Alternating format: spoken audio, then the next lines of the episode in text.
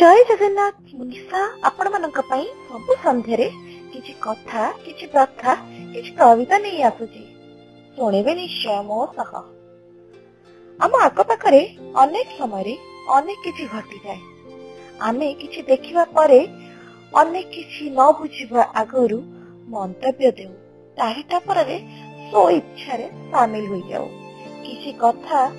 ମନେ ନ ବୁଝିବି କଥା କହୁ କିନ୍ତୁ ମନ କେବେ କେବେ ଏତେ ଅବୁଝା କି ସେ ଚୁପ୍ ରୁହେ ଲୁଚାଇ ରଖେ ନିଜ ନିରୁପତାରେ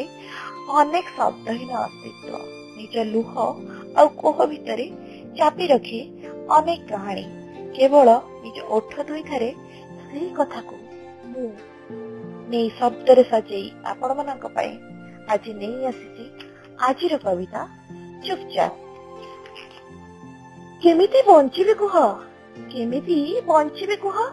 ଚୁପଚାପ ଶବ୍ଦକୁ ହିଁ ହୃଦୟରେ ନେଇକି ଶବ୍ଦ ମିଳେ ସଦ ଅନ୍ତରାଳେ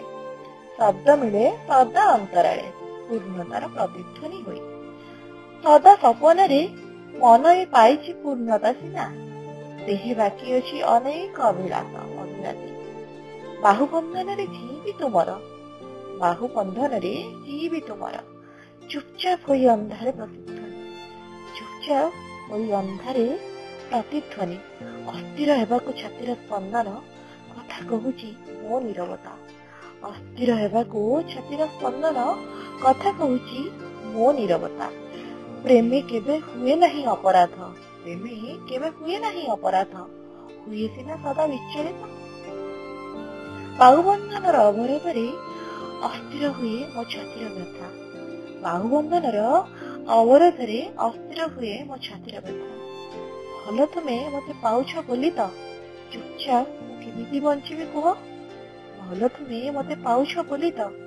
ଚୁପଚାପ ମୁଁ କେମିତି ବଞ୍ଚିବି କୁହ ଏ ଶବ୍ଦ ସବୁକୁ ହୃଦୟରେ ନେଇ ଏ ଶବ୍ଦ ସବୁକୁ ହୃଦୟରେ ନେଇ ମୁଁ କେମିତି ବଞ୍ଚିବି କୁହ Good night, Subratri. Thank you for listening me. I am Nisha.